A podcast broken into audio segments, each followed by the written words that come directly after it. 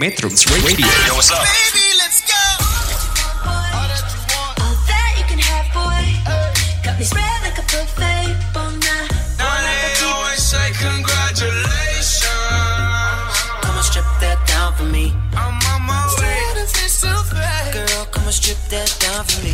Yeah, yeah, yeah, Metrums yeah. Radio, media terintegrasi kaum muda.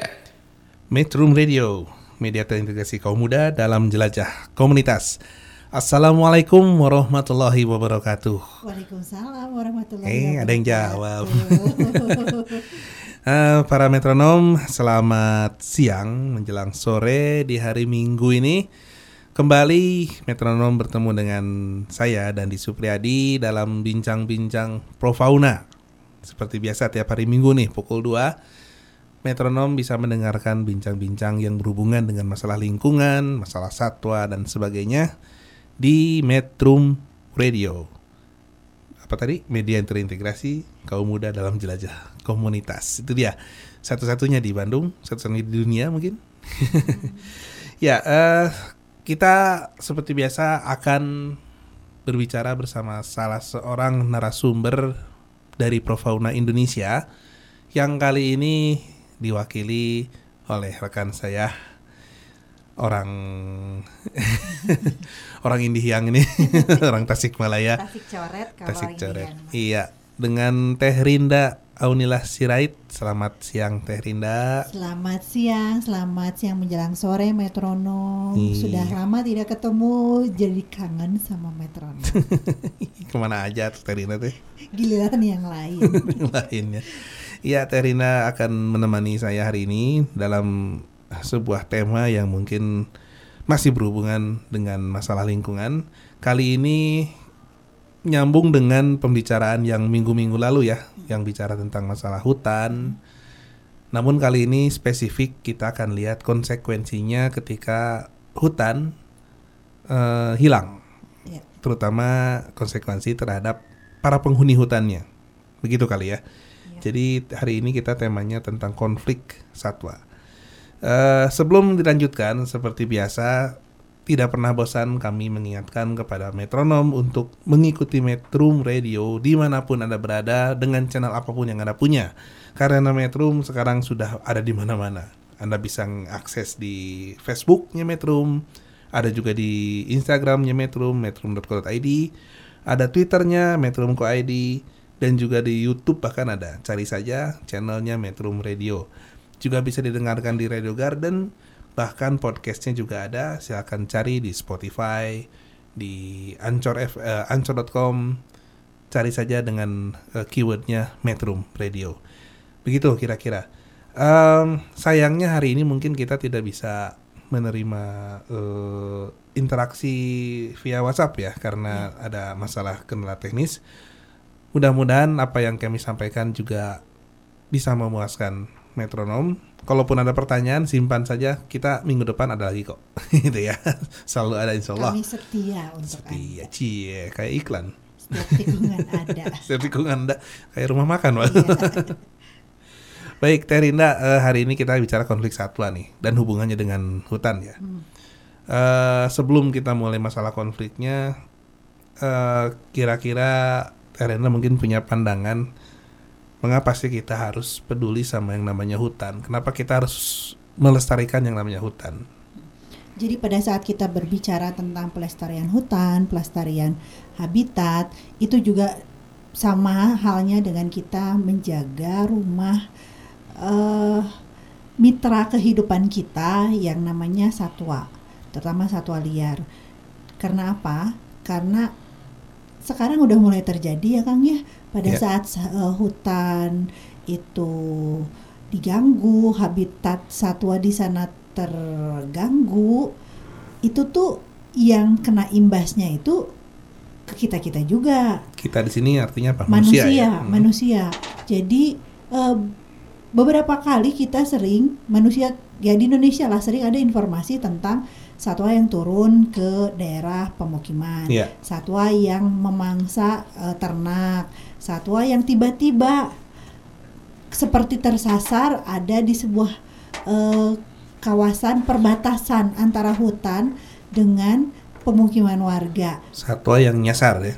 Sep- kalau saya dan teman-teman dari aktivis pro fauna dan teman-teman pemerhati satwa itu melihatnya itu sebagai ekses dari habitat yang terganggu sehingga karena nature-nya mereka tuh kan memang untuk bertahan hidup ya Hmm. survival for the fittest itu kan juga Iya. itu berlaku di situ jadi yang masih bertahan itu ya harus mencari sarana untuk mereka melanjutkan kehidupan di atas sudah nggak ada atau di sekitar hutan nggak ada akhirnya Hmm. mereka memperluas jangkauannya Mhm. sampai ke perbatasan wilayah yang didiami manusia biasanya itu diawali dari kemunculan satwa liar yang ada di sekitar kebun Mhm. karena biasanya tuh daerah-daerah penyangga hutan itu jadi hutan terus kawasan penyangga hutan itu biasanya Iya. berbatasan dengan kebun warga. Ya. Nah, mipir-mipir ke situ dulu sedikit-sedikit apa pada saat itulah biasanya diidentifikasi sebagai istilahnya konflik satwa dengan manusia. Oh, oke. Jadi mungkin Darina mau menggarisbawahi di sini bahwa yang namanya konflik satwa ini sebenarnya berasal dari eh, invasi manusianya kali ya. Nah, kalau bicara begitu itu yang menarik. Biasanya kan suka gitu ya. Iya mengganggu, jadi hama, jadi apa? Mm-mm, itu konflik satwa itu salah satunya adalah keluhan terhadap eh, biasanya petani ya ada Hmm. hama. Hamanya apa? Babi hutan misalnya. Iya. Hamanya apa gitu ya. Nah, kalau dilihat, mari kita telusuri posisinya yang Hmm. mana yang memasuki area orang lain. Ya Hmm. biasanya manusia. Manusia itu memperluas kawasan pertanian, memperluas lokasi pemukiman Mhm. sehingga yang menjadi korban adalah habitat satwa. Hmm, gitu ya. Jadi Darina sih melihatnya satwa lah yang jadi korban ya. Iya. Oke, kita akan bahas lagi lebih jauh tentang itu. Em, eh, tapi sebelumnya, mari kita sama-sama eh, apa ya namanya definisikan dulu nih. Ah, definisi luar biasa nih ngomongnya definisi. sebenarnya yang dimaksud dengan konflik itu apa sih sebenarnya? Kok kenapa konflik kemudian dihubungkan dengan masalah makhluk hidup yang kehilangan tempat tinggal. Jadi konflik itu sebenarnya gimana nih kalau dalam hal ini? Saya langsung aja pada konflik satwa ya, gitu Hmm. ya. Apa sih yang disebut dengan konflik satwa? Pada saat kita merujuk pada pertemuan manusia dengan satwa, sering kali dianggap sebagai itu adalah konflik satwa, gitu ya. Hmm. Nah, konflik satwa itu sebenarnya adalah eh, interaksi yang biasanya berdampak negatif Hmm. pada saat terjadi pertemuan baik langsung maupun tidak langsung, Langsung maupun tidak langsung. ya, oke. antara eh, satwa dengan manusia Hmm. gitu. Jadi ada di sini ad- yang dimaksud dengan konflik kalau dasarnya kan gitu ya sesuatu yang berkonflik biasanya ke, be- satu atau eh dua atau beberapa pihak itu Mhm. memperibut memperebutkan eh, hal yang sama Iya, iya. sesuatu yang sama gitu ya Mhm. label yang sa- kayak kita berantem berkonflik untuk mel- minimal memperebutkan label kemenangan sebagai pemenang misalnya Iya, gitu iya, ya iya. nah kalau dalam konflik satwa dengan manusia biasanya ini berkaitan dengan eh, elemen penyangga hidup makanan Mhm. gitu. Nah, konflik satwa itu adalah pertemuan atau interaksi antara manusia dengan satwa, baik secara langsung atau tidak langsung. Iya, yang, negatif ya. Berdamp, ya, yang, yang tendensinya negatif, Mhm. memperebutkan sesuatu dalam konteks kalau konflik satwa dan manusia itu adalah elemen penyangga hidup. Oke. Elemen penyangga hidup di sini bukan sekedar rumah, tapi juga mungkin kayak makanan. Makanan, ya, terus makanan. juga jalur migrasinya. Hmm, jalur migrasi. Ya, kan satwa itu jangan salah, mereka itu punya eh, semacam peta ya ke mana mereka beraktivitas. Hmm. Kayak gajah gitu, sering sekali dikeluhkan oleh para eh, petani sawit di Mhm. Sumatera sebagai hama karena mereka sering kali pada periode tertentu melewati Eh, pemukiman pem- atau eh, perkebunan. perkebunan. dan ya. pada saat melewati perkebunan kan yang disenggolnya mah olah gajah mah bukan apa-apa ya Hmm, pohon sawit iya. katanya gitu yang nyenggolnya gajah dan yang ya. nyenggolnya Beda gajah dengan kita kalau gedong nyenggol nggak gede-gede kerasa. ya.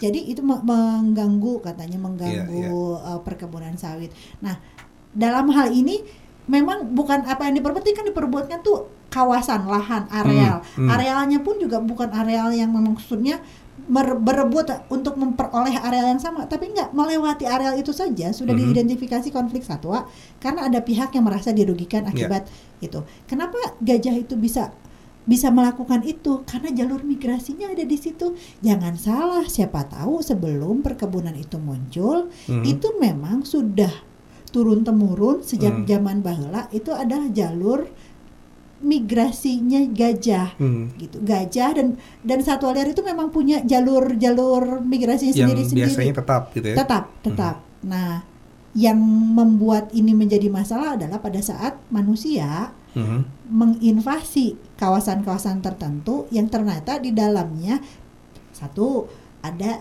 habitat satwa akhirnya tempat tinggal Hmm. dua adanya sumber makanan Hmm. yang ketiga salah satunya itu ya itu ternyata itu jalur migrasi satwa dia Jalur. bukan tempat tinggal bukan apa tapi jalannya gajah menuju dari titik A ke titik B Hmm, dan itu hmm. biasa terjadi pada periode tertentu misalnya Hmm. nah itu di Sumatera itu sering malah kalau kita di Riau tuh ya jalan kalau dari Pekanbaru menuju Duri setelah Minas gitu mau ke Ya. Duri itu ada eh, plang hati-hati jalur perlintasan gajah Awas uh, nyebrang.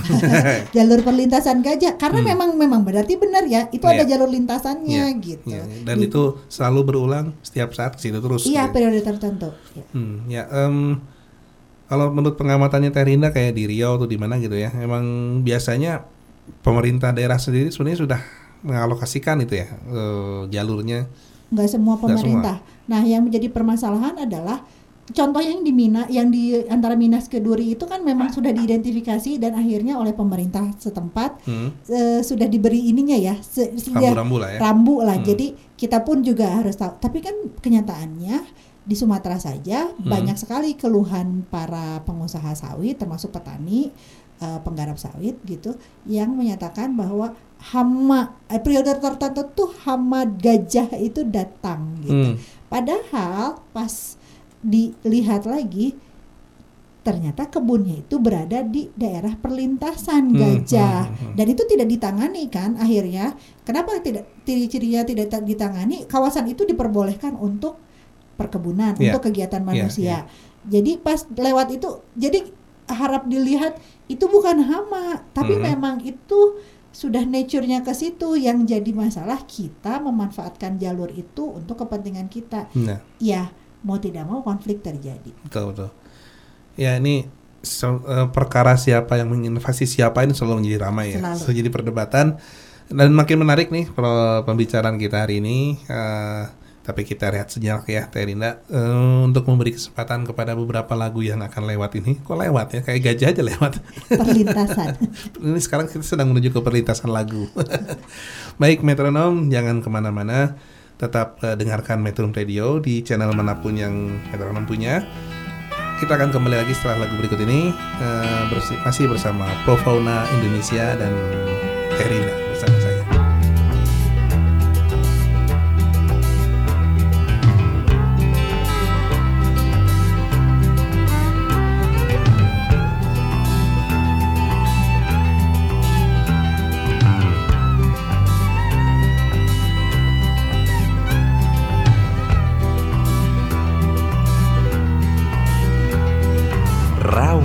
Bulldozer gemuruh pohon tumbang Berpadu dengan jerit isi rimba raya.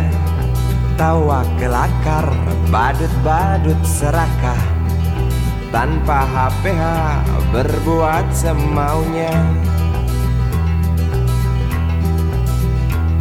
Lestarikan alam hanya celoteh belaka Lestarikan alam mengapa tidak dari dulu? Oh mengapa?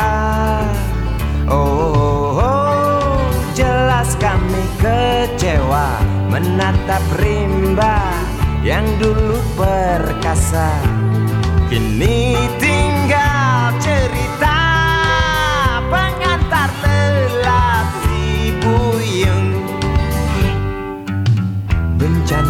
erosi selalu datang menghantui Tanah kering kerontang banjir datang itu pasti. Isi rimba tak ada tempat berpijak Lagi punah dengan sendirinya Akibat rakus manusia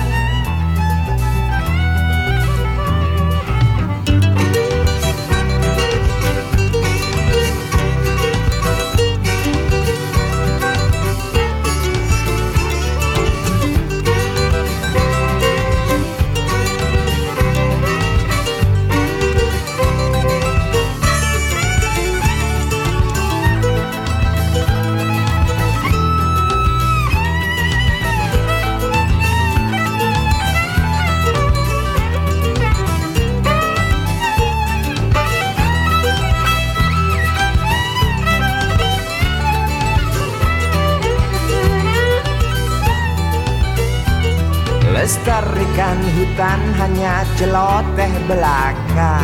Lestarikan hutan mengapa tidak dari dulu saja?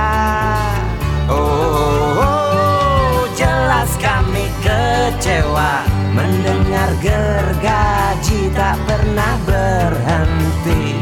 Demi kantong pribadi Tak ingat rezeki generasi nanti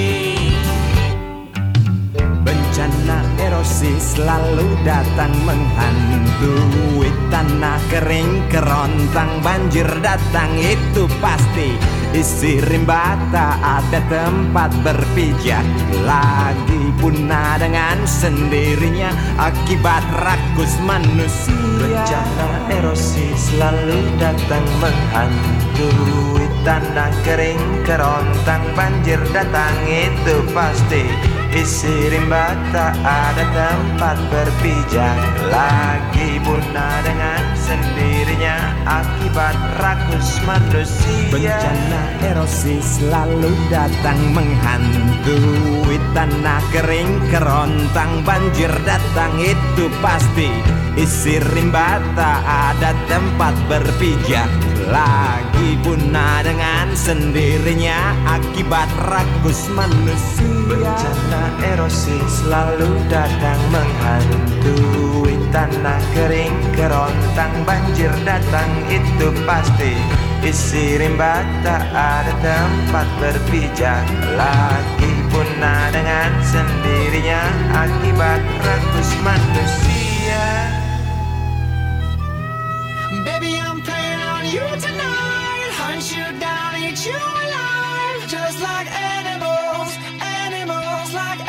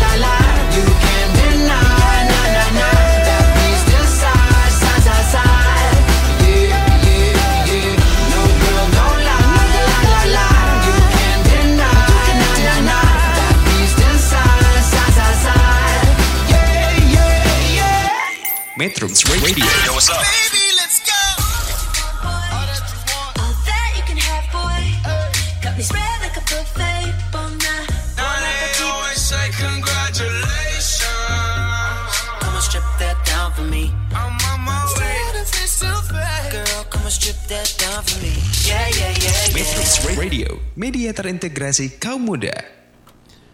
Metrum Radio masih bersama saya Dandi Supriyadi dalam Bincang Profauna Indonesia kali ini di edisi tanggal 20 Oktober 2019 hari Minggu siang yang sudah kita mulai sejak tadi pukul 14 ya.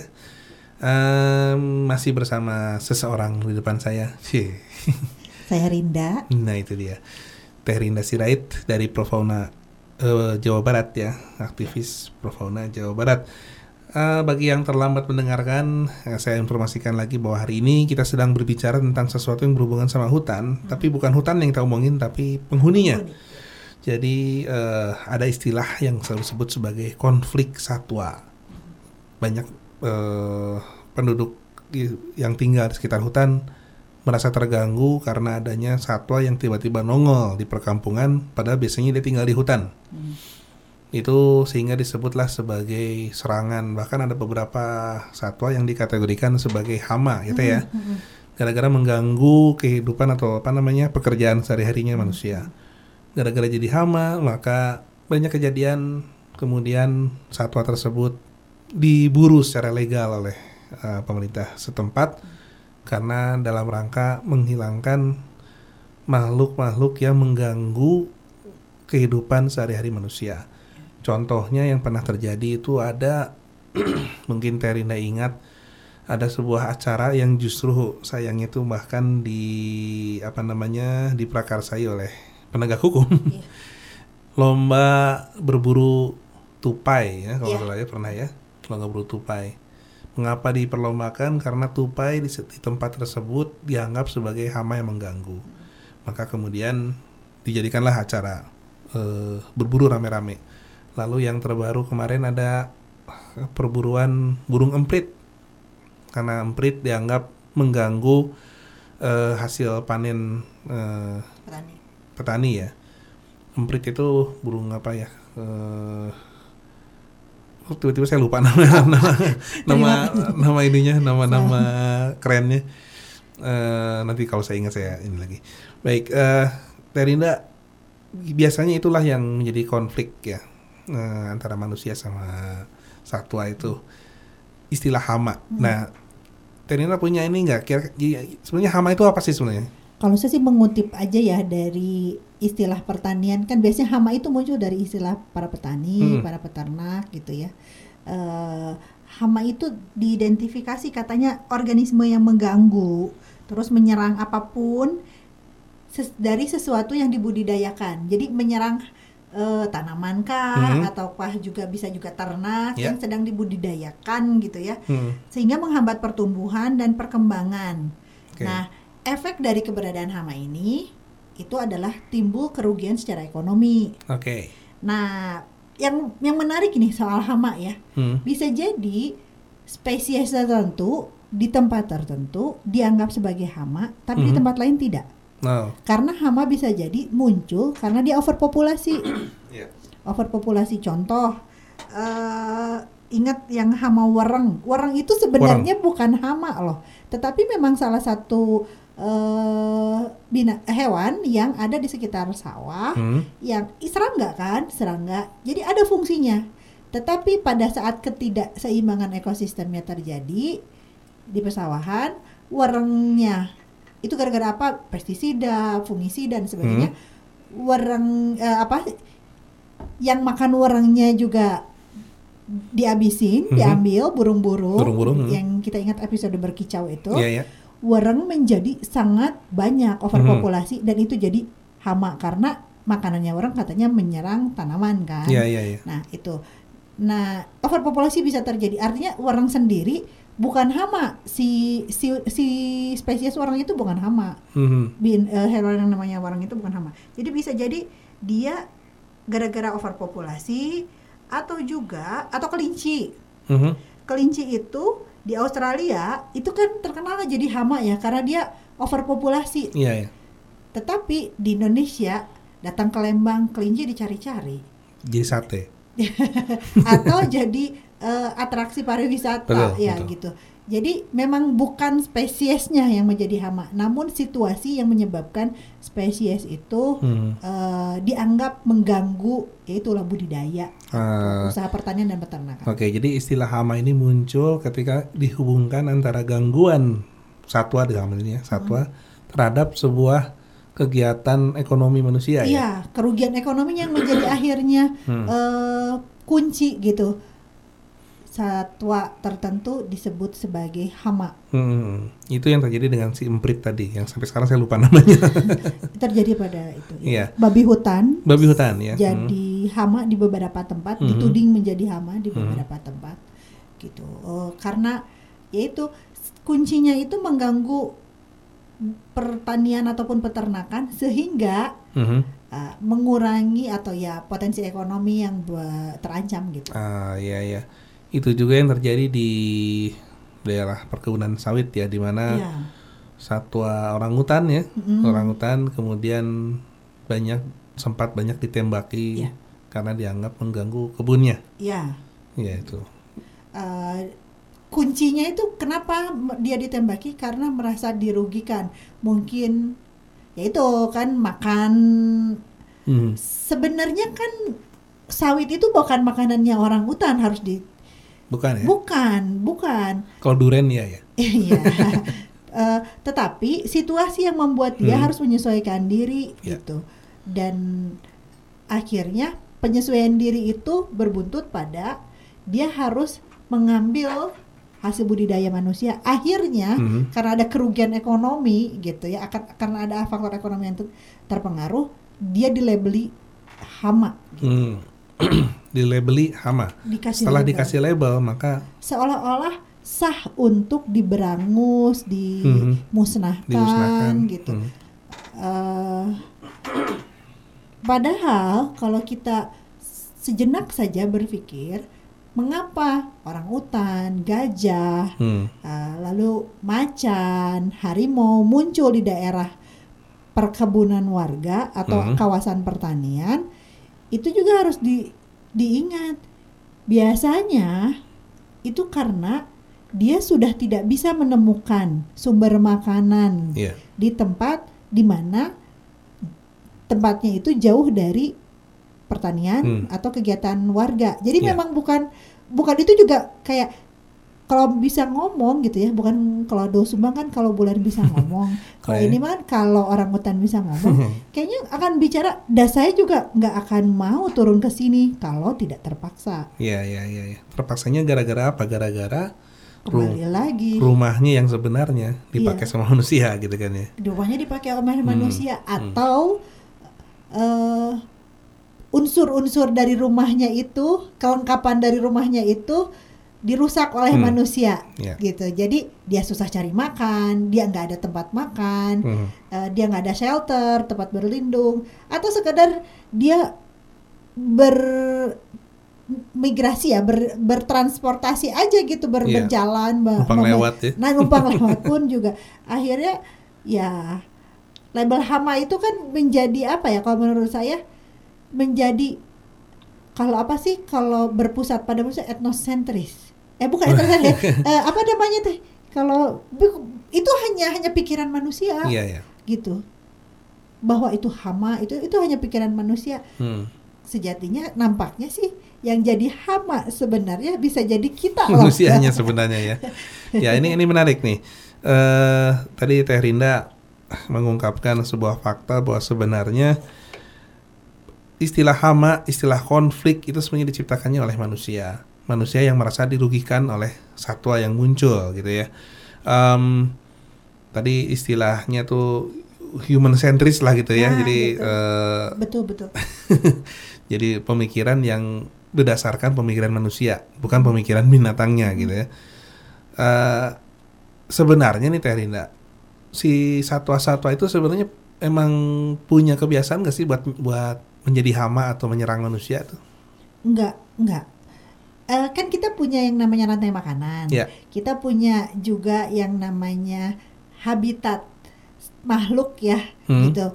Terus eh ada mungkin kita menjadi kalau bicara dalam rantai makanan kita Hmm. menjadi misalnya predator tingkat berapa, Ya, apa ya. predator puncak Hmm. atau apa. Tetapi tidak dalam kondisi yang memang kita itu pakannya satwa tertentu gitu. Enggak, enggak ada ya. Kalau Kita mangsanya. kita mangsanya satwa ter kayak gini kan kayak ulat Hmm. ulat itu memang pakannya burung Hmm. Uh, atau serangga itu juga pakannya jenis-jenis burung, tertentu yang kemudian juga merupakan pakan dari burung yang lebih besar. dan burung yang lebih besar gitu Iya. kan terus gitu kan Hmm. Kita kan malah disebut predator puncak sebenarnya ya manusia itu juga Iya, ada yang mengatakan bahwa manusia itu bagian- sebenarnya adalah predator yang tidak punya predator. Iya, puncak Selain katanya, manusia. katanya ya gitu. Hmm. Eh, jadi kalau kita berbicara an- eh, apa ya label-label ancaman kan hama itu bicara kayak nah ini mengancam nih. Hmm. Nih ya terus eh, pada saat konflik satwa ini juga mengancam berkonflik dengan manusia, mengerugikan manusia, mengancam manusia artinya Hmm. kan. I- itu label dari kita yang sejatinya malahan kan kita yang berada di posisi puncak Iya, itu iya, iya. gitu. Oke, jadi eh, pada dasarnya saya tegaskan lagi kepada metronom juga mungkin nanti ada yang tidak sepakat, tapi menurut pengamatan Profauna, satwa itu sebenarnya tidak memiliki keinginan untuk menyerang manusia sebenarnya. Dan ini diperkuat lagi oleh beberapa penelitian yang mengatakan sebenarnya hewan-hewan yang dianggap buas ya seperti macan, harimau, ular justru sebenarnya cenderung menghindari, manusia, Menghindari menghindari manusia. Betul. Jadi ketika kemudian harus bertemu dengan macan di tempat pemukiman warga, sebenarnya apa yang terjadi itu? Eh, saya ingat kejadian di Subang ya, Subang tuh. selamat Ramadan gitu ya. Ya. Itu kan si Selamat itu Selamat turun. Ramadan nih nama nama siapa nih? Nama macan. nama seekor macan ya. Namanya seekor macan. Kenapa namanya Selamat yang, Ramadan? Yang turun ke satu kawasan, saya lupa nama desanya, tapi di daerah Subang. Hmm. Eh, per tanggal 1 Juni di hari kelahiran Pancasila. ya. ya, terus di bulan Ramadan Mhm. Uh, dan kemudian dia dia muncul di pemukiman warga sempat bertemu dengan seorang warga. Mhm. si ibu itu kaget kebetulan perempuan ya. Si ibu itu ketemu kaget. Mhm. macan juga ketemu kaget. kagetnya macan kan lompat, Lompat. bukan menyerang. Jadi eh, sejumlah eh, apa ya relawan gitu. Terus juga eh, orang-orang yang paham tentang perilaku satwa terutama eh, kucing besar Hmm. itu melihat pada kasus selamat Ramadan berin- eh, bertemu dengan si ibu eh, yang kemudian harus dijahit dalam jumlah yang banyak gitu ya Hmm, Kepalanya ya. kepa- di bagian kepala Hmm. itu bukan dalam posisi dia mau menyerang karena posisinya berhadapan Hmm. kucing besar itu kelihatannya memangsa itu dia punduk dulu apa eh, leher belakang punduk Dari arah punduk, belakang menyerangnya. arah belakang. Hmm. jadi itu juga ekspresi ke kekagetan Mhm. kekagetan itu tuh bisa jadi karena dia juga kan takut ketemu Mhm. manusia Ah, iya. katanya gitu nah seperti macan itu sebenarnya kalau dia masih punya naluri eh, alamiahnya masih Hmm. liar Hmm. memang betul Kang satwa liar itu menghindari kontak dengan manusia. Gitu ya. Yang biasanya lindek ya kalau bahasa Sunda Lindek. dia dekat Jinak-jinak mau begitu gitu ya. ya. Hmm. Itu memang satwa liar yang sudah sering berinteraksi dengan manusia Mhm, mhm. atau bahkan sudah didomestikasi. Iya, iya, iya, iya. Oh ini juga seru nih pembicaraan kita nanti bisa bicara tentang masalah domestikasi satwa liar ya, apakah Iya. itu mungkin terjadi apa tidak. Hmm. Eh, baik, eh, kasus yang sama menarik Terina tadi menyinggung masalah Selamat Ramadan ya, yang diberi nama Selamat Ramadan karena berhasil diselamatkan oleh eh, aktivis lingkungan. Hmm, Teman-teman Pada- Sagunung Samaung, Sagunung Feis Samaung, ya. kawan-kawan. Ya, mudah-mudahan ikut mendengarkan nih. Ini em, dis- diberi nama Selamat Ramadan karena berhasil diselamatkan pada di bulan, bulan Ramadan. Ramadan, iya. Wah, filosofi sekali namanya. Karena pada saat itu setelah menyerang warga kan eh, menyerang seorang warga ya Bukan kan menyerang mungkin dia eh menyerang sorry sorry Melukai ya? berpapasan Hmm. ya lalu lalu eh, warga itu ketakutan wajar ya ketakutan, takutan, lalu marah ya. ada yang marah juga karena menganggap diserang Mhm, gitu mhm. eh, itu mem- memburu eh, Memburu si Selamat si tadi. Selamat. Hmm. dan Teh Iis dan teman-teman dari Sagunung Samaung berhasil itu menyelamatkan sampai selamat tanpa kurang satu apa pun. Ya dibawa ke Sempat dititip rawat di kebun binatang Bandung, Bandung, ya. lalu di TPS Cikananga dan Mhm. kemudian dilepas liar di eh, Taman Nasional Gunung Ciremai. oh sudah berhasil dilepas liarkan ya. Sudah. Alhamdulillah. Oke, eh, itu contoh yang sangat menarik tentang masalah bagaimana manusia kadang-kadang karena ketidaktahuan, karena ketakutannya berlaku agresif terhadap satwa yang memasuki eh, tempat hidupnya ya. Padahal yang memasukinya pun sama-sama takut sebenarnya. Sebenarnya.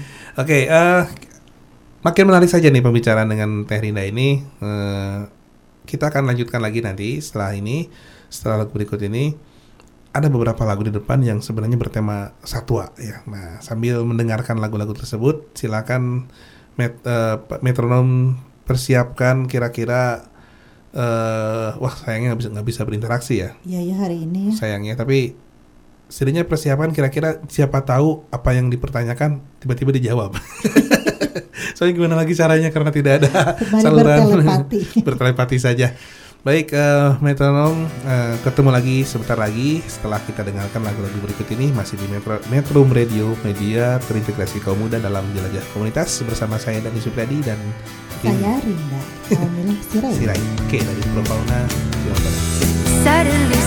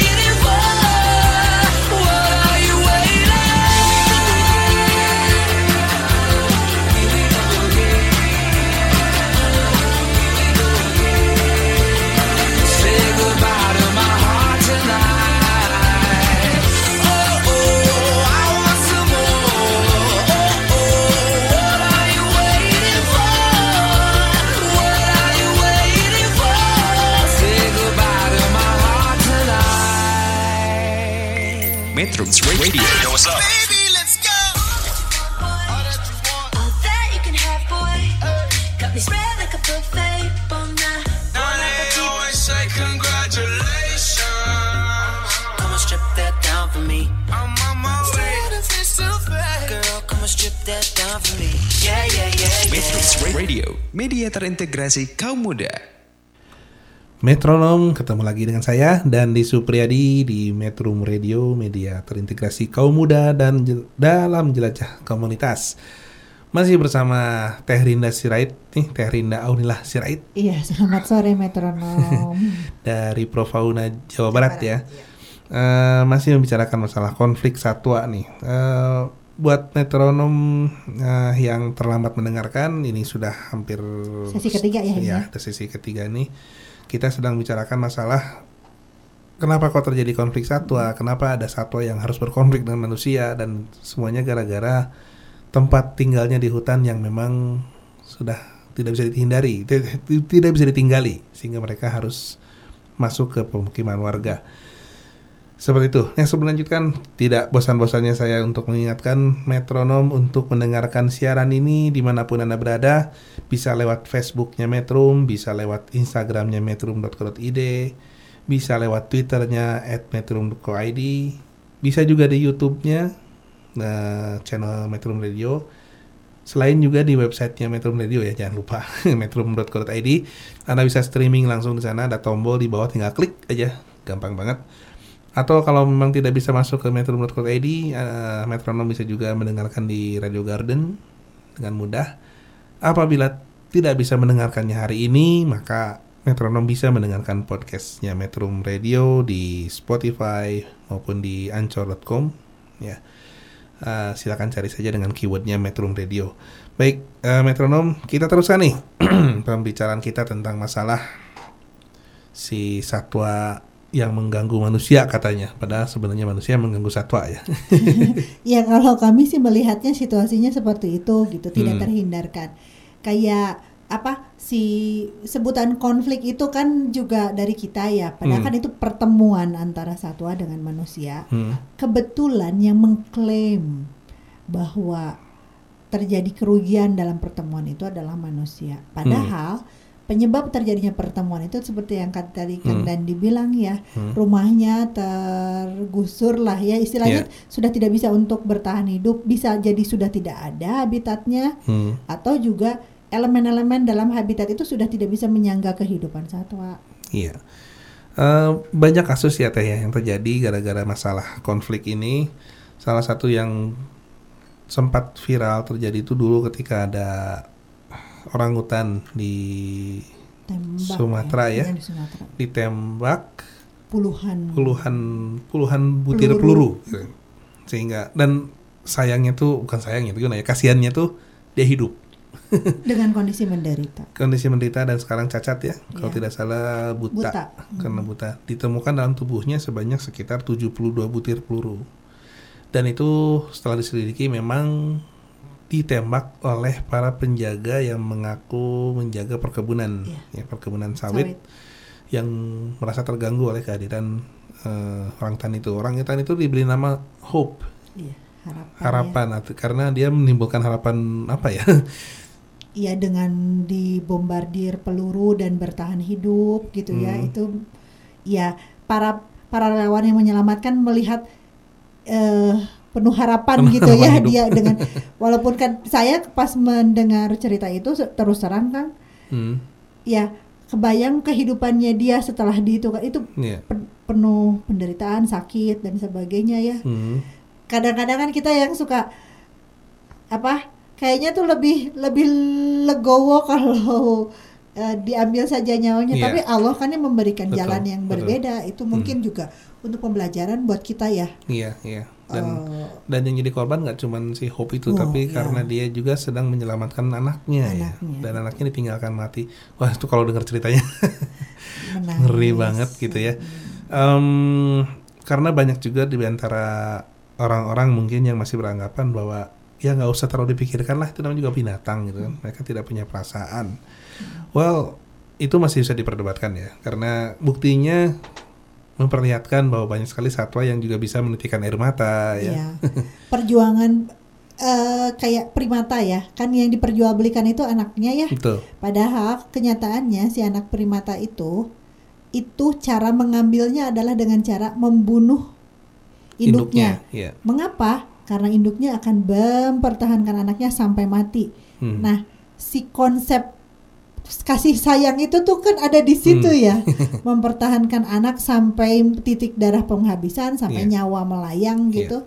Itu menurut saya kalau kita bicara gitu soal Hmm. aspek tanda kutip kemanusiaan yang Hmm. lebih manusiawi sering kali malah binatang. bukan manusia gitu. Eh, ya itu dia eh, metronom ya. Eh, kadangkala di luar tuh kita menemukan hal yang sangat humanis yang justru dilakukan oleh non human, gitu.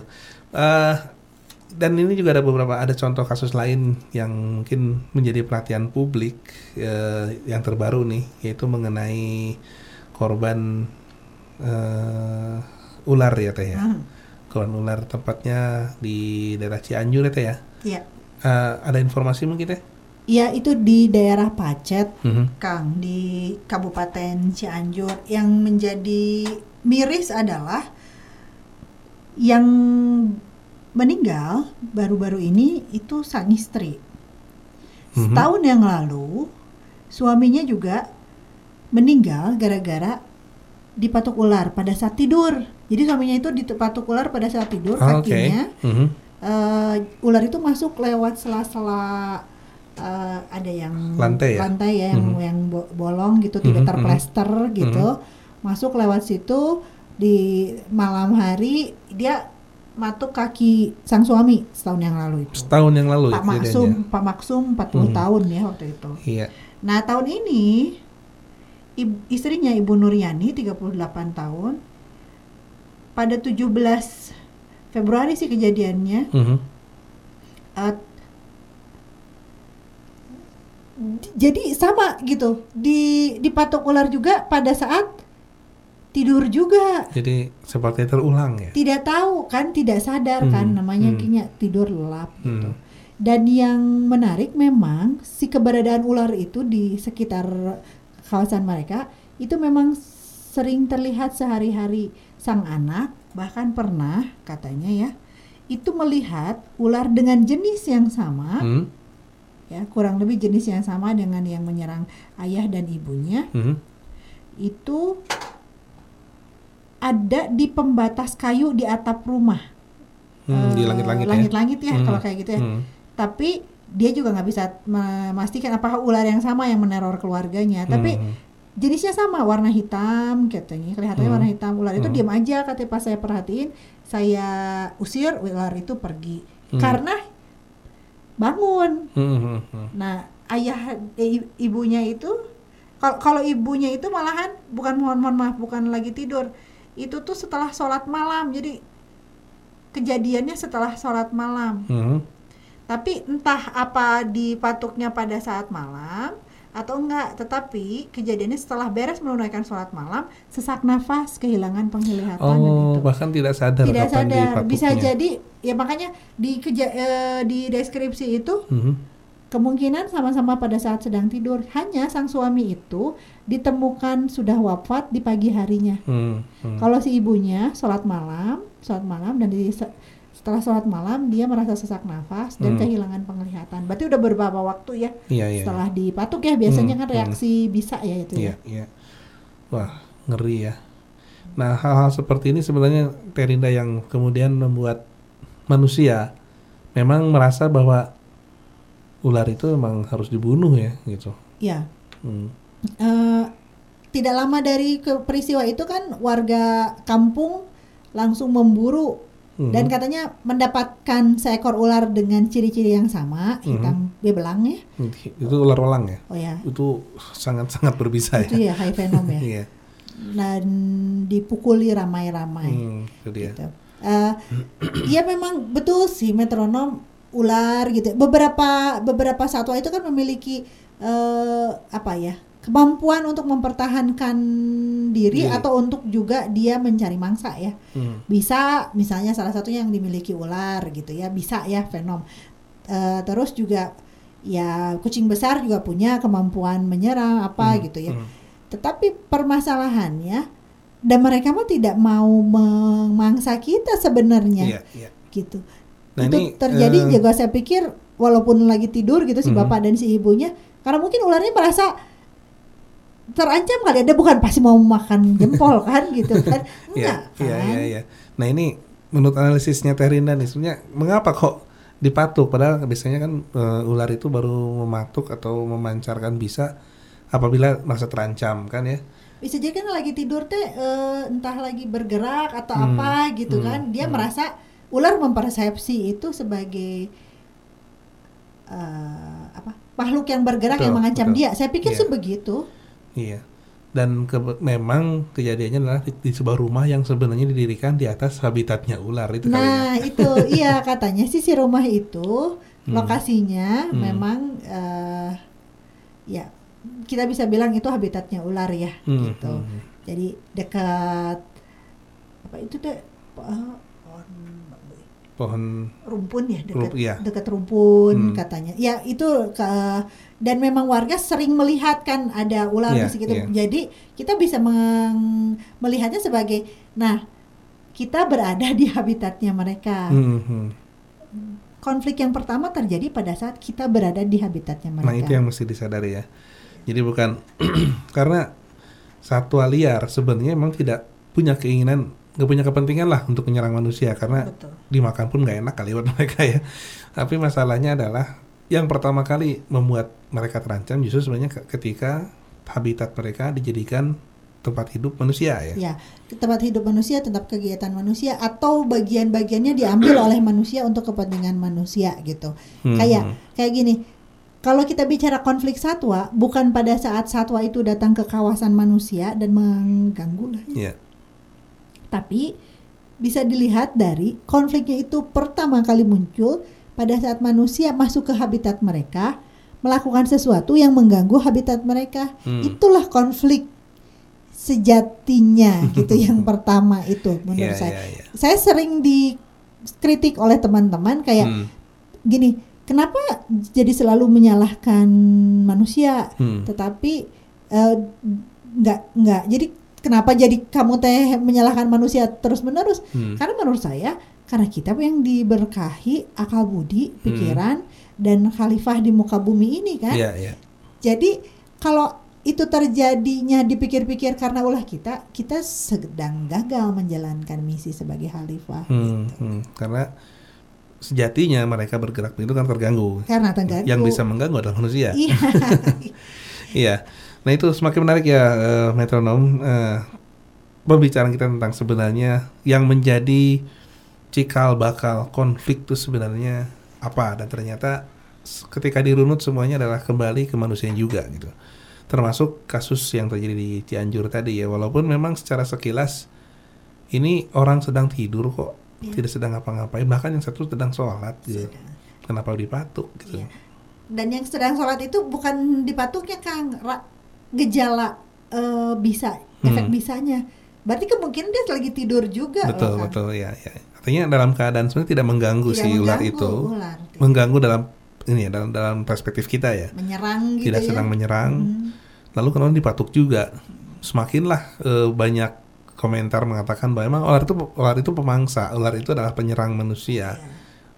harus dihukum harus dibunuh dan dibunuh sebagainya ya. Hukuman itu ya lebih ini ya, dibunuh Hmm, gitu. Iya iya iya. Nah itu itu yang menjadi salah kaprahnya mungkin ya. Tapi eh, di sini Teh Rinda dari Prof Fauna selalu mengingatkan kepada metronom bahwa silakan kita berpikir lagi sebenarnya siapa yang mengganggu dalam hal ini. Karena pertama yang hidup duluan di dunia itu kan sebenarnya mereka dulu. Mm-mm. Baru kita yang memasuki tempat mereka. Mm. Ketika kita masuki tempat mereka terjadilah yang disebut sebagai konflik tadi karena eh, ada kepentingan yang terganggu. Kepentingannya sendiri sebenarnya baru dirasakan gangguan ketika ada kepentingan ekonomi dari manusia yang eh, terganggu ya. Betul. Baik, eh, semakin seru kita nanti akan masuk ke segmen berikutnya. Break dulu dikit ya, teh. Kita karena lagu-lagu berikut sudah menunggu, masih ngomongin masalah satwa nih lagu-lagunya. Baik, eh, metronom Jangan ke mana-mana, tetap eh, mendengarkan Metro Radio, eh, media terintegrasi kaum muda dalam jelajah komunitas bersama saya Dandi dan Teh Rinda.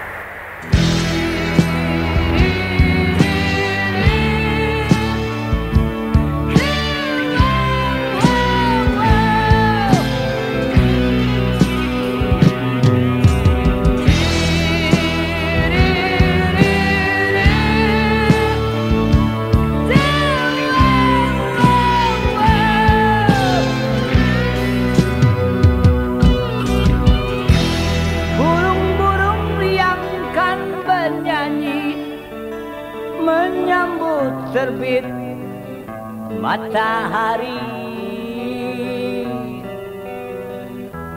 Tupai-tupai bergelimang tawa Membuka tabir ilahi. Kebebasanmu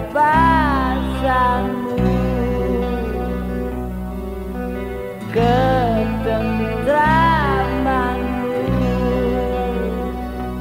satwa-satwa hutan menurut kodratmu satwa-satwa hutan menyatu. Kini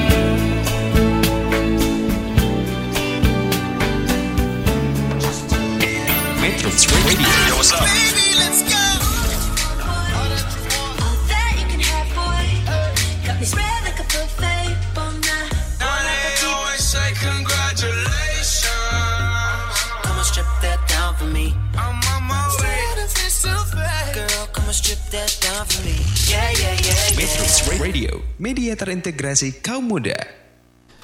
Masih di Metro Radio dari kawasan Jati Handap Cicahem Bandung ini Ah, di hari Minggu sore ya ah, tanggal 20 Oktober 2019 ini masih bersama saya dan di Supriyadi yang mendampingi seorang aktivis lingkungan dari Profauna Jawa Barat C Teh Rinda Sirait Ah, dan masih membicarakan masalah konflik satwa. Eh tadi kita udah tiga segmen ya kita bicara tentang masalah apa sih yang menyebabkan konflik tersebut, apa yang pernah terjadi, kasus-kasusnya, dan kembali ke sebuah kesimpulan bahwa ternyata konflik dengan satwa itu dimulai justru oleh eh manusianya sendiri yang apa ya menempati tempat hidup mereka. ya. Merangsek ke tempat satwa, ke habitat satwa, entah menduduki habitatnya atau mengambil unsur-unsur dari habitat untuk kepentingan mereka. Hmm, pokoknya terjadi interaksi yang apa berakibat negatif tadi Iya, ya. itu kuncinya interaksi Hmm. yang berakibat negatif. Ya, itu sebabnya banyak satwa liar kemudian dianggap sebagai hama karena mengganggu kepentingan manusia terutama yang berhubungan sama masalah ekonomi.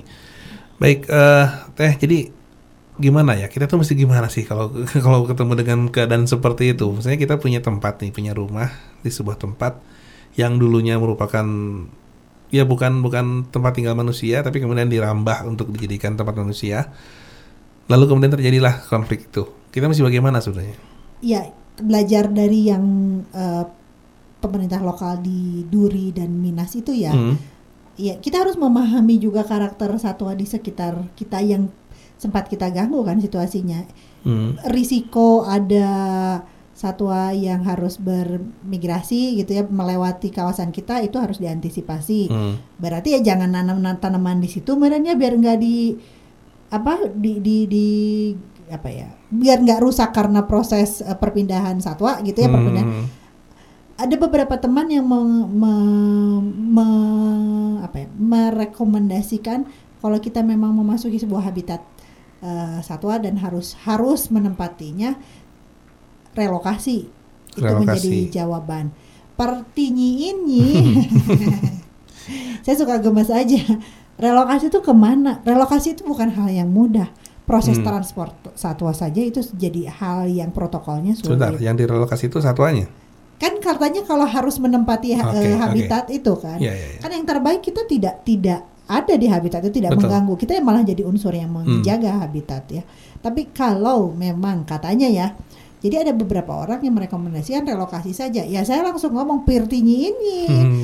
relokasi itu ke mana Ke mana? Gimana Lalu caranya? bagaimana karena protokol untuk transportasi transportasi satwa memindahkan satwa dari titik Hmm. satu ke titik yang lai- lain itu bukan perkara mudah. Hmm. Relokasi, rehabilitasi atau apa pun istilahnya artinya memindahkan satwa ke habitat yang lain. Kita Hmm. berbicara daya dukung habitat tujuan. Kita Hmm. berbicara daya dukung habitat tujuan itu gini, ada nggak satwa lain yang di situ bisa interaksi apakah malahan menjadi kita menimbulkan ketidakseimbangan ekosistem yang baru Hmm, gitu hmm. Eh, apakah jangan-jangan kita pindahin ke mana dan jadi invasi kan Jadi- Iya. jadi jadi apa ya jadi jadi rumit dan yang memang terbaik tidak merambah gitu Hmm. nah yang menarik adalah biasanya nggak merambah juga kang yang ada itu aktivitas kita yang gitu saya bilang mengambil unsur-unsur habitat untuk kepentingan manusia Hmm.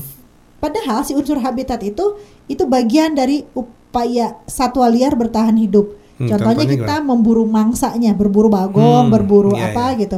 Padahal si buruan itu itu udah mangsanya predator Iya, kan. contoh macan misalnya. Contohnya macan. Hmm. Sering diburu eh, akhirnya ya macan cari makan, turun.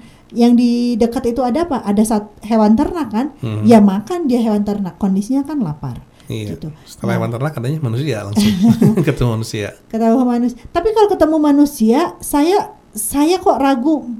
Mereka bukan ingin memangsa kan, berbeda ya. Beda-beda ya. Beda. Eh, itu lebih kayak respons kaget ya, atau respons merasa diserang, Iya, ini pertahanan diri ya. pertahanan diri. Ya Hmm. biasanya gitu. Tapi yang diserang itu kan eh itu, yang diserang itu ternak biasanya. Iya, iya. Hewan ternak. Nah, dan itu kan mulailah akhirnya diburu dan sebagainya. Hmm. Nah, perburuan tuh jangan salah, itu juga penyebab munculnya konflik satwa. Kalau kita lihat perburuan, Mhm.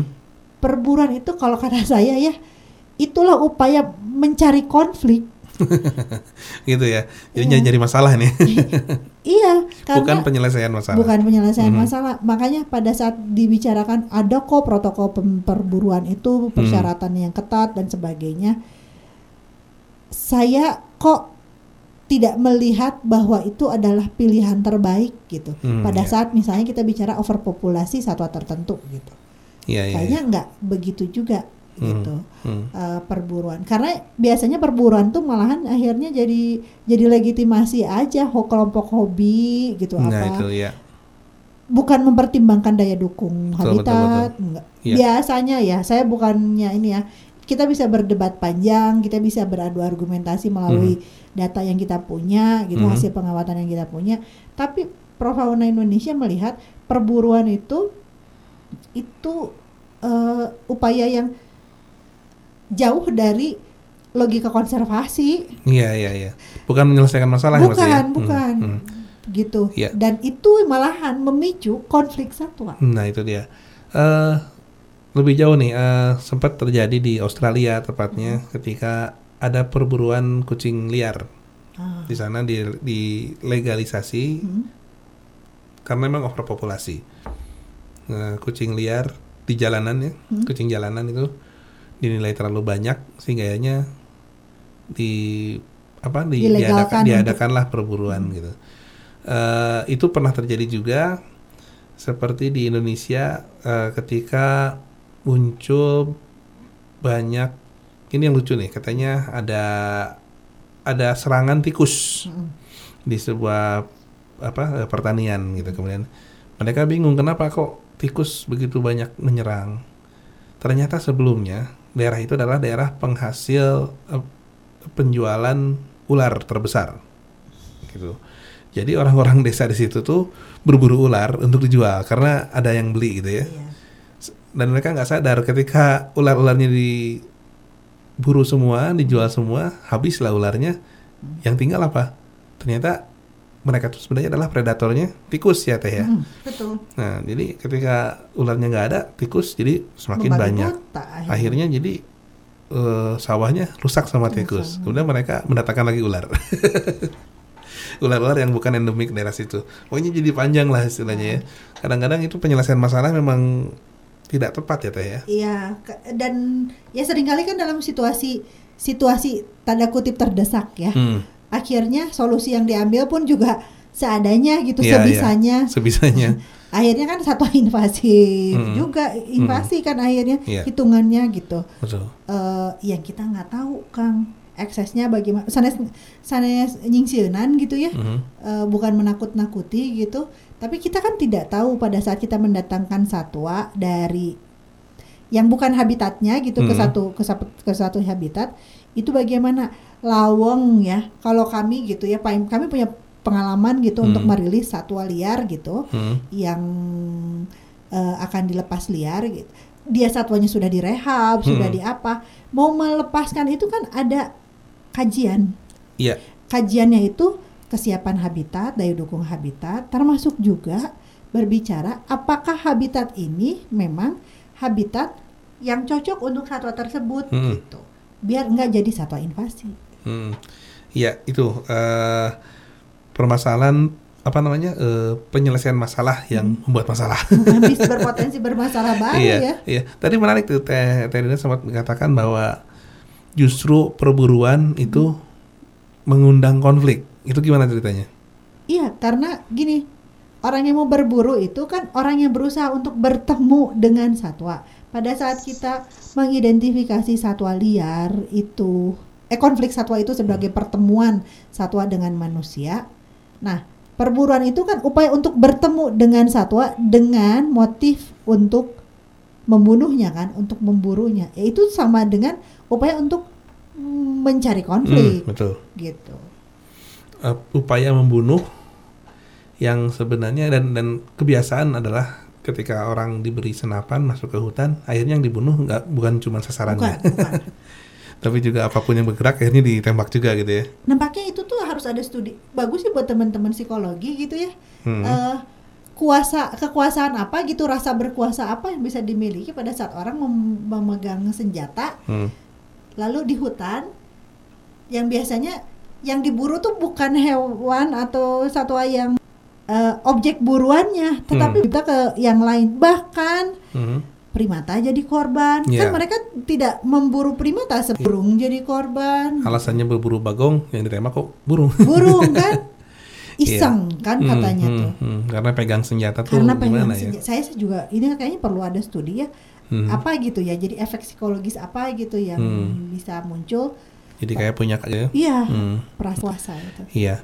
Kajian yang menarik sekali itu masalahnya adalah sebenarnya sudah ada aturan teh bahwa tidak ada ada aturan di kepolisian bahwa tidak boleh menggunakan angin untuk eh, berburu satwa. Mm-mm.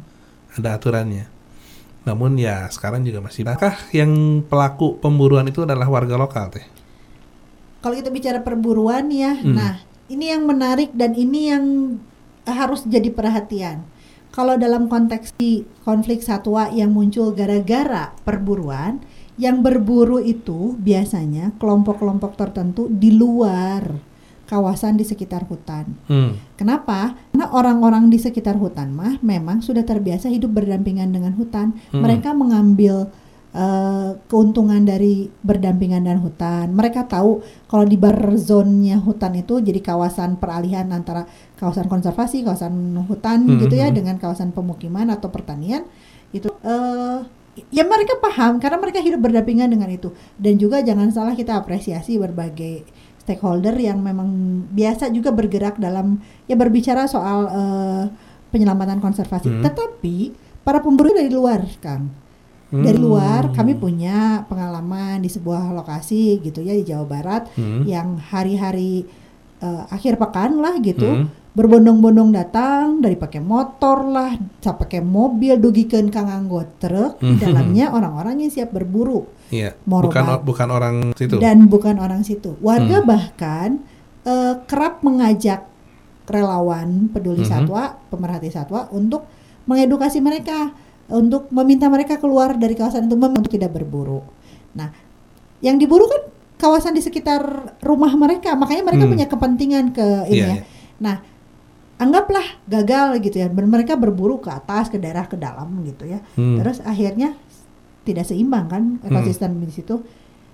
Yang bisa mau nggak mau mencari di tempat yang memungkinkan dan Hmm. kalau dia predator, dia mencarinya ke arah yang paling terus dekat dengan kawasan eh, antara hutan, buffer zone, pertanian dan kawasan pemukiman. Hmm, hmm. Nah, itu yang yang menjadi eh, harus jadi pikiran kita. Miris ya, kita mah hobi bisa dari kota, dari Bandung karena Hmm. kita punya senapan angin, Iya. bareng-bareng sama teman-teman weekend ngapain ya gitu. Hmm. Ke sana dulu apa, lalu dapatlah kebanggaan gitu ya, bogong Hmm. ketembak, apalah ketembak. Oke. Terus di situ nggak lama kemudian si satwa yang ada di sekitar situ predator tidak punya makanan lagi terbatas Yang harus yang diserang. menjelajah jauh yang diserang ya kawasan Kan si pemburunya. bukan rumah pemburu rumah Nah, pemburu mah di kota kalau yang kami lihat itu tuh Hmm. ada di di kawasan yang ada di Jawa Barat itu begitu ke fenomenanya Kang Hmm. Ya itu dia metronom ya. Ternyata tidak semudah mengatakan bahwa yang namanya konflik satwa itu disebabkan oleh para penghuni dan satwa di sekitarnya. Kadang-kadang bahkan terjadi gara-gara ada orang luar yang ikut campur di situ ya. ya Orang yang sebenarnya tidak terganggu oleh satwanya kemudian mengobrak-ngabrik ke daerah habitat satwa tersebut yang mendapat imbasnya adalah penduduk yang tinggal di situ di yang di sekitar situ. habitat Nah, eh artinya perburuan tidak menjadi pilihan buat eh, Profauna ya untuk eh, menghindari konflik satwa. Lalu apa yang harus kita lakukan? Nah, itu jadi pertanyaan yang bagus. Kita akan jawab nanti di segmen teh ya. ya baik Sebelumnya kita break dulu untuk mendengarkan lagu berikut dan kita akan kembali di segmen terakhir nanti eh, masih bersama saya Dandi dan Rinda Sirait di Metro Radio eh, media Perintah Muda dalam jelajah komunitas. I used to bite my tongue and hold my breath, scared to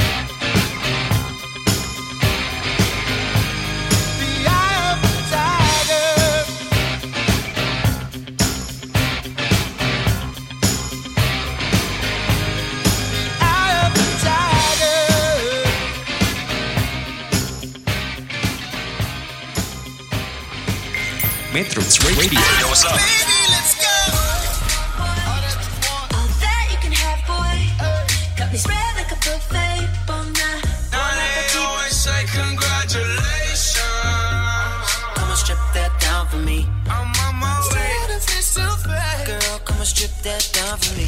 Yeah, yeah, yeah, Metro yeah. Radio, media terintegrasi kaum muda.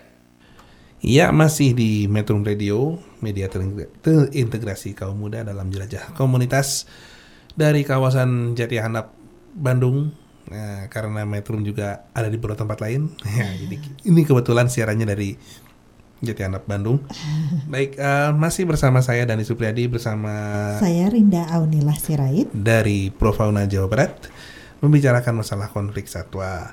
Baik, ini kita udah masuk ke segmen terakhir nih nggak kerasa nih teh. Iya. Hmm, dari- Selalu nggak kerasa, Selalu ya? nggak kerasa ya. Kok udah ngemeng ini. Dasar kita orang-orang ngemeng. Baru kerasa setelah perut mulai bunyi. ya ini eh, kita masih bicara masalah konflik satwa dan bagaimana cara menanggulanginya nih sekarang atau bagaimana cara menghindarinya ya. Eh kira-kira ini di, di segmen terakhir ini Teh Rinda ada tips nggak sih bagaimana kita untuk menghindari yang namanya konflik satwa? Maafin ini yang masuk.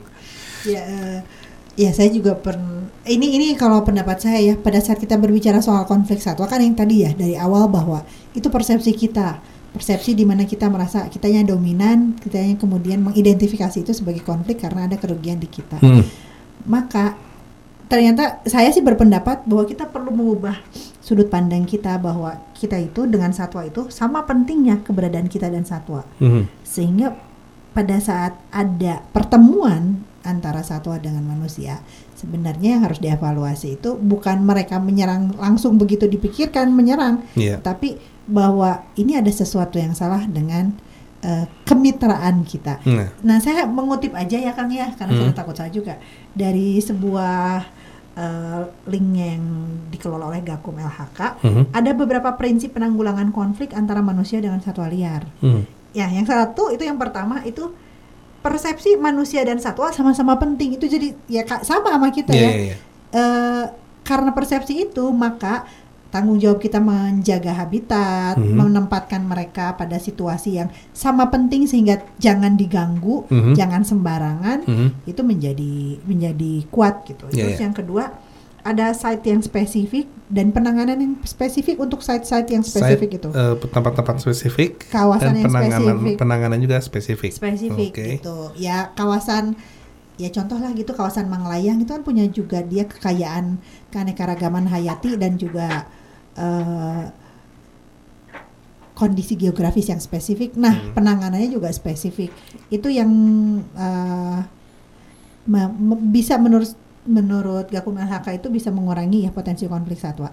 Eh, Hmm. Contohnya gini lah, babi hutan di Iya. sini misalnya dianggap sebagai predator tidak menjadi legitimasi di Manglayang gitu ditemukan dan itu dianggap sebagai predator dan layak untuk di Oh. ini spesifik kebutuhannya apa situasinya Oh, bagaimana gitu maksudnya. gitu. Jadi belum tentu juga walaupun di sini dianggap pengganggu, di sana dianggap pengganggu juga enggak ya? Enggak, kayak kayak di maksudnya adalah ya Hmm. anggap karembi misalnya ya. Hmm, hmm. eh, kijang rusa itu dianggap Hmm. sebagai bisa diburu lalu di tempat lain di, Hmm. dianggap juga bisa dibukan kan enggak Hmm, gitu iya, itu iya. site spesifik dia perlu dengan penanganan Oh, itu spesifik maksudnya spesifikasi eh, kawasannya. Iya, jadi solusi yang efektif di satu lokasi pada Hmm. saat terjadi pertemuan satwa dengan manusia tidak menjadi solusi yang sama untuk di tempat yang lain. Ah, kompleks ya. kompleks perumahan. Lalu ya termasuk juga tidak ada solusi tunggal.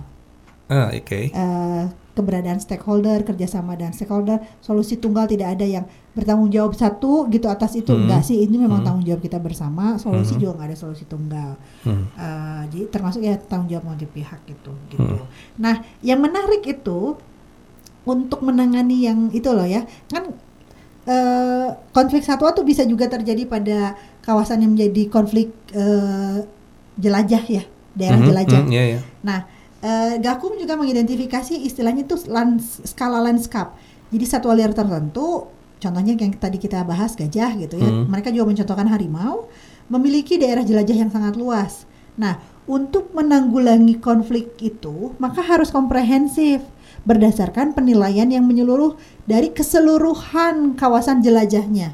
Oke, jadi nggak cuma satu site saja, Ah, ah. tapi misalnya pen- si gajahnya menjelajah dari utara ke selatan. sem- kawasan, utara itu. dan selatan itu dijadikan yang itu istilahnya skala lanskap yang Hmm. komprehensif. Hmm, Jadi bukan hal yang mudah sebenarnya kalau saya. Sebenarnya bukan hal yang mudah dan ujung-ujungnya kan begini ya, Hmm. kita manusia yang menyesuaikan. Ah iya, karena kita yang punya pemikiran, punya akal ya untuk, Untuk- bisa beradaptasi. Iya. Kalau mereka sih hidup ya segimana mereka biasanya aja kan ya. Iya, kan pernah ada cerita tuh, Mhm. eh, it- masih gajah ya dan wilayah jelajahnya. Rumah di, ya rumahnya memang tidak permanen. Hmm. Rumahnya di, di disenggol aja sama gajah. Kenapa? Karena itu wilayah jelajahnya. Nggak peduli dia. Ada orang di dalamnya ya siapa siapa yang bikin rumah di sini sih. di, di, di toel aja udah cukup. Nah, itu itu ya, iya benar gitu, Hmm. harus komprehensif. Oke, eh, artinya di sini bisa disimpulkan bahwa sebenarnya untuk menghindari konflik satwa itu eh, kita tidak bisa melakukan hal yang seragam di setiap tempat dan juga bukan sebuah solusi yang dengan mudah hanya dipecahkan dengan cara perburuan gitu ya. Bukan, bukan. Bukan, tapi justru kita harus mengkaji banyak hal tergan termasuk juga kondisi kawasan itu sendiri. Em, contohnya juga tadi eh, tentang masalah jalur jelajah ya. Yang mungkin tadi contoh Teh Rinda yang di Riau itu juga lucu ya. Jadi akhirnya cara pemerintah setempat untuk mengatasinya adalah dengan cara mengasih rambu. Iya. Dan rambunya itu untuk manusia karena hewan tidak membaca rambu. Perlintasan manusia, awas hati-hati banyak manusia lewat, benar, percuma juga ya. Tapi yang ditulis adalah eh, daerah-daerah tertentu merupakan daerah perlintasan satwa tertentu, Betul. sehingga manusia bisa menyesuaikan diri, jangan lewat situ gitu ya. Betul.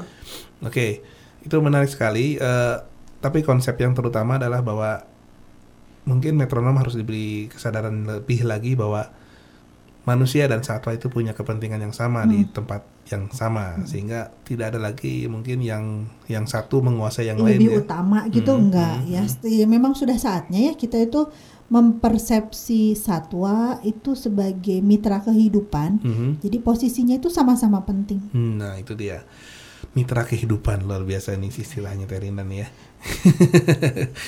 Eh, bukan baik. pendamping Bukan hidup pen- baru mau ngomong. saya sudah tahu ya ya ya. Begitu metronom jadi em, yang bisa kita ambil mungkin dari pertemuan kita atau pembicaraan kita di hari ini adalah bahwa ternyata konflik satwa yang selama ini sering dibicarakan manusia sebenarnya adalah berasal dari ti- tingkah manusia itu sendiri ya. Eh, di mana karena satwa sebenarnya sudah hidup duluan di di alam kita dan mereka sudah punya kebiasaan sendiri dan mereka tidak punya kemampuan untuk seperti manusia yang punya akal gitu ya bisa bisa melakukan sesuatu yang penemuan tertentu gitu enggak. Tapi mereka hanya mengikuti naluri saja sehingga biasanya mereka hanya mengikuti kebiasaan yang biasa mereka lakukan. Dan kebiasaan itu sering kali terganggu oleh kehadiran manusia maka muncullah yang namanya konflik di antara manusia dan satwa. Terina sebelum kita tutup nih acara hari ini, kok tiba-tiba udah tutup aja nih ya? sebelum kita tutup nih pembicaraan kita, mungkin Terina ada semacam statement nih buat buat metronom, terutama dalam hal kalau kita ketemu sama satwa gitu bagaimana? Ya. Eh, saya sih ingat pada saat posisinya kita eh, bertemu dengan satwa liar jadi Hmm. Cara yang paling utama adalah ya pasti kita harus tenang berusaha mencari wilayah yang aman gitu Hmm, ya hmm. terus juga jangan bertindak gegabah dengan men- menyerang mereka me- menangkap mereka Hmm. kita punya stakeholder yang punya kepentingan di sini Mhm. Eh, salah satunya KSDA cari nomor kontak ya call center KSDA setempat Hmm. bisa kontak juga teman-teman Profauna Ya. akses di www.profauna.net Yap. nanti kami bisa bantu untuk pasti meng- me- meng- membantu proses evakuasi melalui stakeholder terkait Hmm. lokal gitu ya Ya. terus juga yang yang penting sih itu jadi jangan bertindak langsung untuk eh, menyerang ya karena karena memang saya sangat paham kami sangat paham eh, perasaan terancam itu pasti ada gitu Mhm, hmm. tapi tidak dengan langkah kita eh, mengancam balik kan melakukan Iya. serangan gitu Hmm. jadi eh, baiknya kalau memang dalam situasi sulit seperti itu adalah meminta eh, bantuan dari yang memiliki kewenangan dan kemampuan untuk mengevakuasi satwa. Jadi itu biasanya tuh solusinya mengevakuasi satwa. Hmm, ya ya. Jadi intinya jangan menyerang. Jangan menyerang. Karena pada intinya satwa liar itu tidak menyerang kita, tapi mereka akan bertindak agresif apabila terancam. Terancam karena itu. Itu intinya metronom. Jadi konflik satwa yang terjadi sebenarnya adalah karena rasa ketidakamanannya satwa terhadap gangguan manusia sehingga mereka melakukan gerakan-gerakan agresif yang selama ini dipersepsi oleh manusia sebagai sebuah penyerangan, Serangan, iya. padahal sebenarnya bukan. Menarik sekali nih membuka apa ya? Membuka perspektif baru tentang binatang yang eh, sorry tentang satwa, Satwa. yang suka menyerang dan membalik pikirkan pemikiran selama ini dari metronom yang selama ini menganggap bahwa bina, eh, hewan buas itu adalah menyerang Hmm. sebenarnya enggak ya bahkan katanya singa itu selalu berusaha singa atau macan itu selalu berusaha untuk menghindari manusia Iya, ya harimau itu. mereka tuh sebenarnya Ya, jenis-jenis memang penakut. tapi mereka punya tenaga yang besar sehingga ketika mereka takut mereka mereka bisa melukai orang yang di luar itu dia masalahnya Duh menarik sekali banyak pengetahuan baru Nita Rinda Sami-sami sudah hadir senang di berbagi di sini. Hmm. Saya juga sudah lama merindukan metronom. nah lo metronom bisa eh, berbahagia dirindukan Jarang-jarang. oleh Teh Rinda ya eh, metronom mari kita akhiri di sini eh, khususnya untuk perbincangan Profauna mengenai konflik satwa ini Eh, jangan lupa bahwa Profauna tetap akan hadir insya Allah ya minggu depan untuk topik yang lain lagi masih mengenai lingkungan satwa dan hal yang berga- berkaitan dengannya. Eh, untuk hari ini saya Dani Supriyadi menutup saja pembicaraan kita. Terima kasih banyak atas perhatiannya. Mohon maaf apabila kesalahan. Eh, dan tetap di Metrum Radio, media terintegrasi kaum muda dalam belajar komunitas eh, lewat saluran mana pun yang Anda punya. Bisa didengarkan di mana saja. Itu dia. Terima kasih. Akhirul kata wassalamualaikum warahmatullahi wabarakatuh.